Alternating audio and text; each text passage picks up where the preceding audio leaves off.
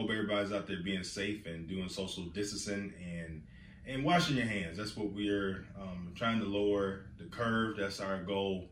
And uh, Dr. Daniels, we're here to to put everybody at ease and give somebody, give everybody something to listen to because a lot of people are at home yes. and, and and really want to hear your voice, Pastor. And um, let's talk about COVID nineteen. Uh, we was off last week. Um, actually, last week we were supposed to record in a meeting that we had to go over, uh, you know, how to deliver church service. Went a little bit longer, so which I think everybody would appreciate that we did. So, so last uh, recording went very well. So, all right, Dr. Daniels, what's up? Well, you know, we were in some interesting time, obviously. You know, uh, with with, with um, the, this pandemic. And, you know, a lot of the questions I've been getting from people is, you know, uh, is this a sign? You know, is, is, is, this a sign of the end of times or, or, or, you know, what's going on? What is God trying to tell us something, you know, and, and, and what, what's happening with that? Um, you know, and, and really, you know, is, is it a, is it the end of time? Well, you know, my concept to, to about that is, well, the end of time is predicated on who you are you know. So the moment you die, that's your end of time. That's how I kind of look at it. Uh, is this the, the end of the world? I don't think so. This is not the first time we've had pandemics. Not the first time we've had plagues. Uh, but I will say this, um, from a biblical standpoint, uh, anytime we're having a plague that's of this magnitude, it's usually a signal from God to try to tell us something, to let us know that we are not as a nation or we are not as a country uh, or as a, as, a, as, a, as a world order where he wants us to be. And, and I think we all can agree that, you know, this is, we are not where he wants us to be. And so we're, we're definitely not a unified people, you know, by no stretch of the imagination. And so, you know, when we look at this coronavirus, I think there are three things that we have to kind of consider. Well, you know, when we look at, well, where should we be and um, what's going to happen? I think one thing we have to look at is understand that number one, that it is in God's hands. You know, I mean, it, it no matter how much we think or how much those uh, powers, that those governmental powers or medical powers think it is in their hands, this is really in God's hands. And it's nothing that we can do outside of Him to curb this thing. Uh, if you think about it just from um, um, a, um, a, scientific uh, methodology, um, let's just say, for the sake of argument, um, that um, as of today, no one is affected anymore by the coronavirus. Right. The question becomes is what happens to the virus? You know, where is the virus? Right. You know, are we saying that because we're not sick, the virus is gone? You know, I mean, if, if that was the case, then we wouldn't have influenza every year. Right. You know, That's it's right. not like, you know, at the end of the year, it's like, okay, no more influenza because nobody else has it anymore.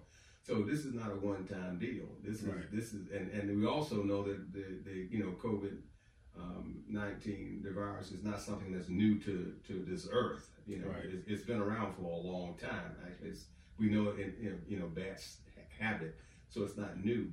So you know, to me, it's like you know, it, we know this is in God's hands. We know this is in God's hands, and so um, who who survives, who dies, who doesn't make it, is a part of the plan that God has for us. Right. And I think we have to look at it from that standpoint, and that is, you know, um, the more you understand God's plan, the, the, the, the more your fear subsides. And, and the more you can look at it from that standpoint and say, well, you know, what is God trying to tell us and what is God doing for us and, and what, what is to be had, you know, as a result of this. And we talked talked about it a little bit last time we talked, and that is, you know, you, like you mentioned, you said this is a good time for families to come together. Right. Um, well, um, I I would say this is a good time not just for families to come together. This is a good time for countries to come together. And, and certainly we have been divided. Now, our problem is we don't have leadership that is for uh, collectively coming together. Right. Our leadership seems to thrive on division. And no matter how much he starts out talking about coming together, before the conversation is over, he's talking about division. Right. And so, I- you know, I just think that, you know, that, that God is trying to tell this country something that you've been apart too long. It's time to let that stuff go and come back together. Yeah. I, I was um, I was talking to my wife and I was telling her I said, you know, if I was in that position as a president, mm-hmm. the first thing I would do is I would call up all the former presidents and I say, I need y'all at the podium with me, mm-hmm. standing behind me, and saying that and tell it tell the nation that I have seeking counsel of all the former presidents because they have more experience at something like this mm-hmm. than I do. And now we're going to go back in the situation room, whatever they want to call it. We're going to have a meeting and talk about things. Right. That's what leadership is. Mm-hmm. When you know you're in over your head and you say, okay, I need to go seek some advice on how to handle this thing and get off the TV unless you have something important to say. Yeah, absolutely. And he's done just the opposite. yeah. I, you know, I mean, yeah, I am, I, it just, um, it's, it's so sad, sad to see how uh, he's done the situation. You know, you say, you know, every time he comes on, what he wants to do is to tout how great he is. You know, uh, all the mistakes he's made, you know, during this process, but yet he always says how great he is and he's doing it, you know, he's doing better than anybody else has ever done, and and and on and on and on and on, and nobody else has ever faced anything like this, and, and it's so it's so ludicrous to think that he would think that way. But you're right.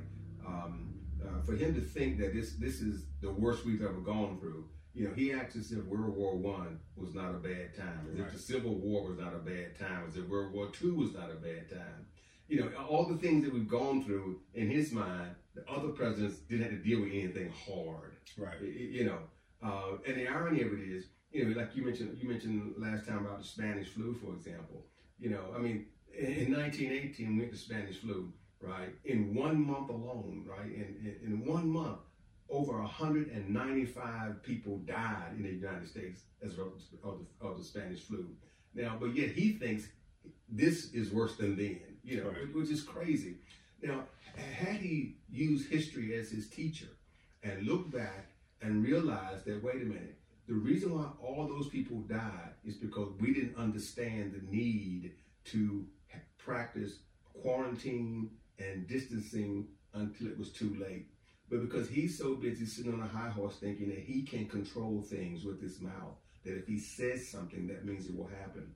If he had used history as his example, then what he would have done back in January, the moment he was made aware of this thing, is he would have said, you know what? We're not going to go through another 1918. We're going to quarantine early. We're going to practice social separation early. We're going to stop, you know, all these gatherings early and made a decision early but it seems like I can't tell you what's in his heart. I can only tell you about his actions. His actions make it seem like all he was interested in was making himself look big and worrying about the money in his pocket rather than the lives of people. And that's how it came across. But again, see, my thing is this God has a way of showing up and letting people know that I am God. Right. And you can say and you can do what you want. I am God. So, you know, we got to get on board with God's plan. And if we don't get on board with God's plan, then we're going to find that we're in for a long, tough ride. The quicker we get on board with God's plan and start following what He wants us to do, the, the, the, the shorter the duration is going to be of what we're going through. Yeah, I, I feel I feel you on that. And God's plan I'm gonna take it a step further and bring it down from the, what you were saying, the countries. I'm gonna bring it all the way down to individuals. Mm-hmm. I was I woke up this morning and said, okay, everybody's New Year's goal is thrown out the window. Mm-hmm. You know, if not all of them, at least half of them are gone. Like what you had planned, you know, what your goals was, your personal goals. If you sat down and wrote them out, they're like in shambles. Mm-hmm. So I looked at I looked at mine and you know, one of them was go to Dubai in October. You know, it's like I, that's I already know that's gone. Throw that out the window. Right. So I start thinking, I said, well, maybe this is individually for me. Like I got to reset myself. And then I picked up my phone and looked at social media, and I said, okay, what is the purpose of social media? Like, is this productive? Mm-hmm. You start, you start, you start looking at things differently. And I know for me, that's just working, going on. It's like I'm looking at things differently, like what's important and what's not important. Mm-hmm. And one thing about what you had mentioned on on the um, the broadcast, service broadcast, was putting people in captivity.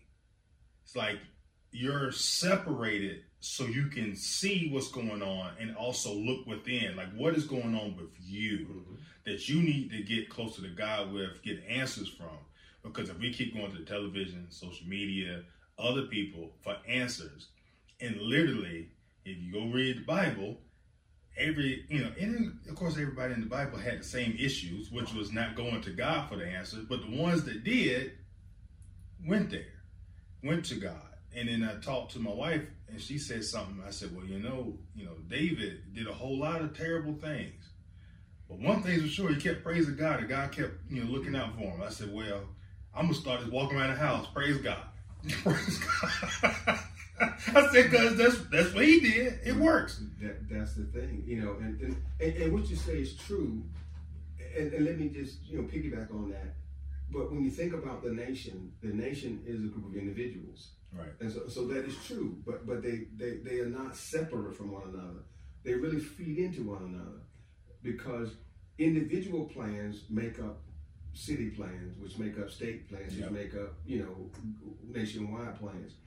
Um, you see, to me, uh, well, to, the Bible is simple, and, and and that is that anytime I set goals absent God directing me, then I am not where He really wants me to be.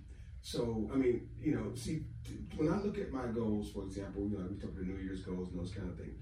My New Year's goals are always aligned with how do I serve God better? How do I please God? And it doesn't mean I don't have other outlets, you know, it doesn't mean I might want to go places or enjoy things. But to me, that's not, you know, I don't see that as being a goal. You know, I see that as being just something, you know, just like going buying groceries is not a goal for me. I gotta right, eat. Right. Um, and so I think that's a part of, you know, what I'm saying is that we have not aligned ourselves in establishing where we're going with where God wants us to go. Mm-hmm. You know, we're, we're getting we get sidetracked, and so what we establish as goals have nothing to do with connecting with God. They're connecting with ourselves. So we, we, we look inward rather than outward, outwardly. I think that this is going to force people to, to, to redirect how they think about what's important and how they align themselves with, with God and how they how they make their goals uh, for where they want to be in life. You know, like for example, you know, um, few people make it a goal to say, I'm going to have a more harmonious family life. You, you know, I mean, right. You know, we, right. we make a goal of making more money. Right. Now I'm going to have a more harmonious family life. Yeah, I, have done that. Just make more money. But you know, I mean, you know, it's kind of like how we focus on things, as if making more money will actually make more happiness. Yeah, and, and it doesn't because more money with a jacked up family life. Oh yeah, it's it, gonna it's gonna it, enhance it, it, Right, it doesn't Amplify. make right. It doesn't make things better. If I have more harm, if I have more harmony in my home, less money won't won't matter to me right. because I'm going to have inner peace and inner joy. And so, you know, if I if I gotta stay home with you, and again, you pointed this out, you know, last on the last um, podcast, which was so appropriate. If I gotta stay home, then maybe I gotta use that time to say, how am I going to get closer to my family? You know, what, what's really important? What's really important is that you know my wife and I um, are, are, working together. My children, you know, if I have children in my home, that I am uh, aligning myself with helping them be better individuals and this kind of thing. See, when we do that, we are a better, we're a better family. If you take those collective families doing better, we become a better community. The communities become a better city, cities become better states, states become better nations. That's what I'm saying. But we have leadership that is pushing us to do the opposite. You know, he, he, he kept driving us to be separate. He kept driving us to hate each other. He kept mm-hmm. driving us to not work together. Right. You know, and even though in his mind he may think that's not what he's done, but that's what he does. His his rhetoric tells you you should not care about other people unless they care about you first. In fact, look at how he, he's demonizing the governor of the state of Washington.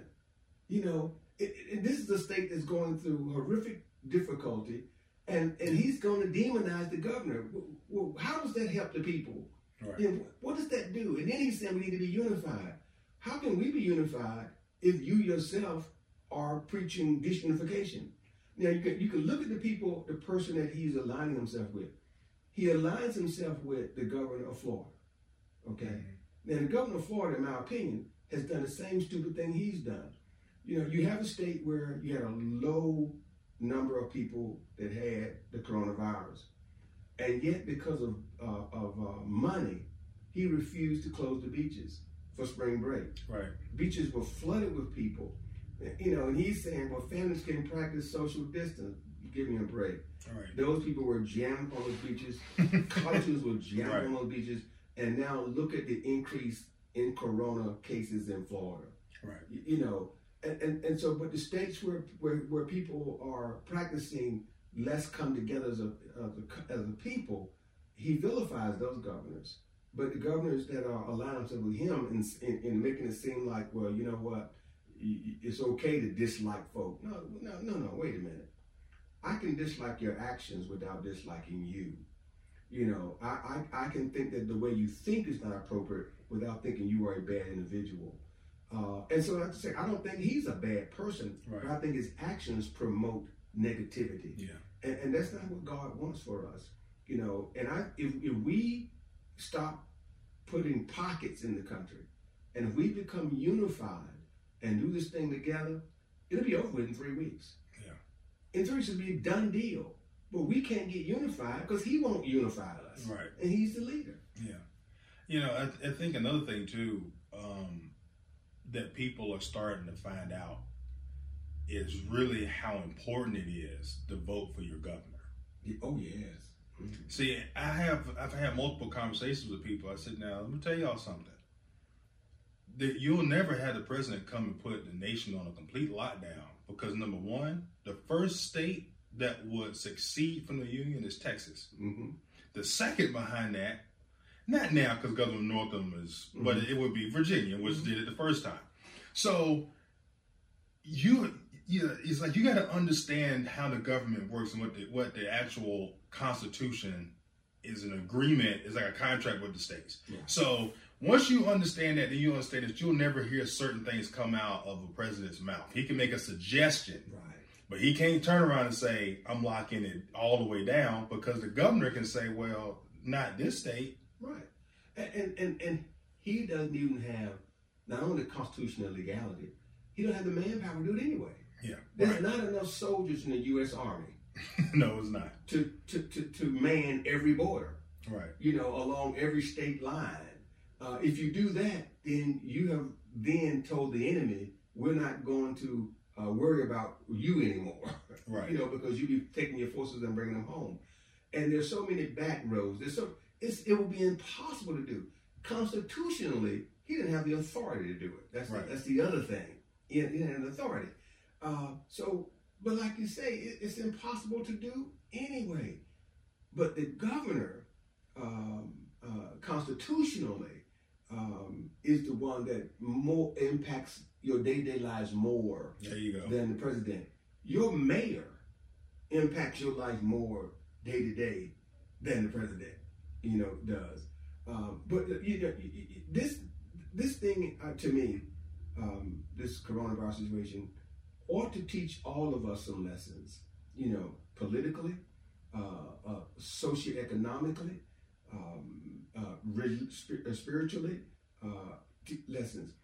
Socioeconomically, for example, look at look at who is suffering the most. Uh, while certainly there are people with money that are dying because you know, you know the rich die, the poor die, but by and large, the people that are suffering the most are people that are at the lower echelon of the social economic spectrum.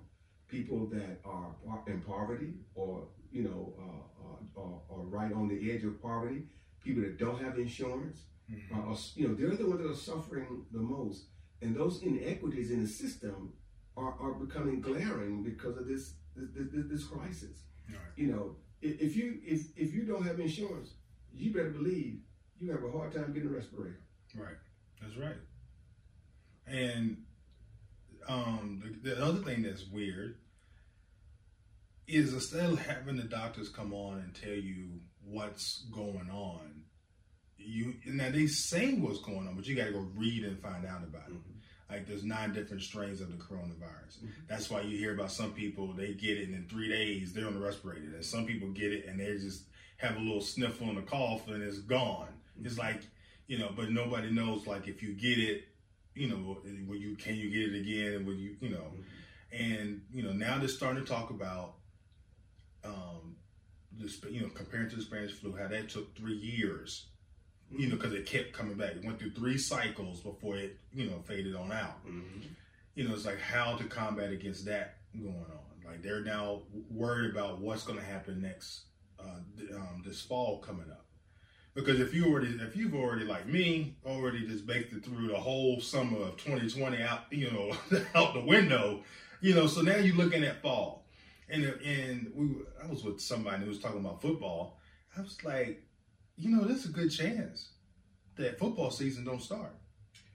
Well, if we if if we use history as our um, our textbook, we know that the Spanish flu, the first year it hit, was not as devastating as it was the second year. You know, uh, and, and and so if we look at that as our history, then this first year may not be as devastating as the second year either. Right, right. Y- You know, uh, now it's true they may come up with a a, um, Vaccine. a vaccine, uh, but that's twelve to eighteen months away. So that would mean um, that the vaccine may not be ready before it hits. That also would assume that there is no variation in the virus by that time. Uh, which you know, again, they say this is a pretty stable uh, virus. It, it, it, it has not mutated, um, but then again, you know, who's to say that just because it hasn't mutated, it won't mutate? You know, you, you know, there's so many variables that we we, we really uh, don't know about.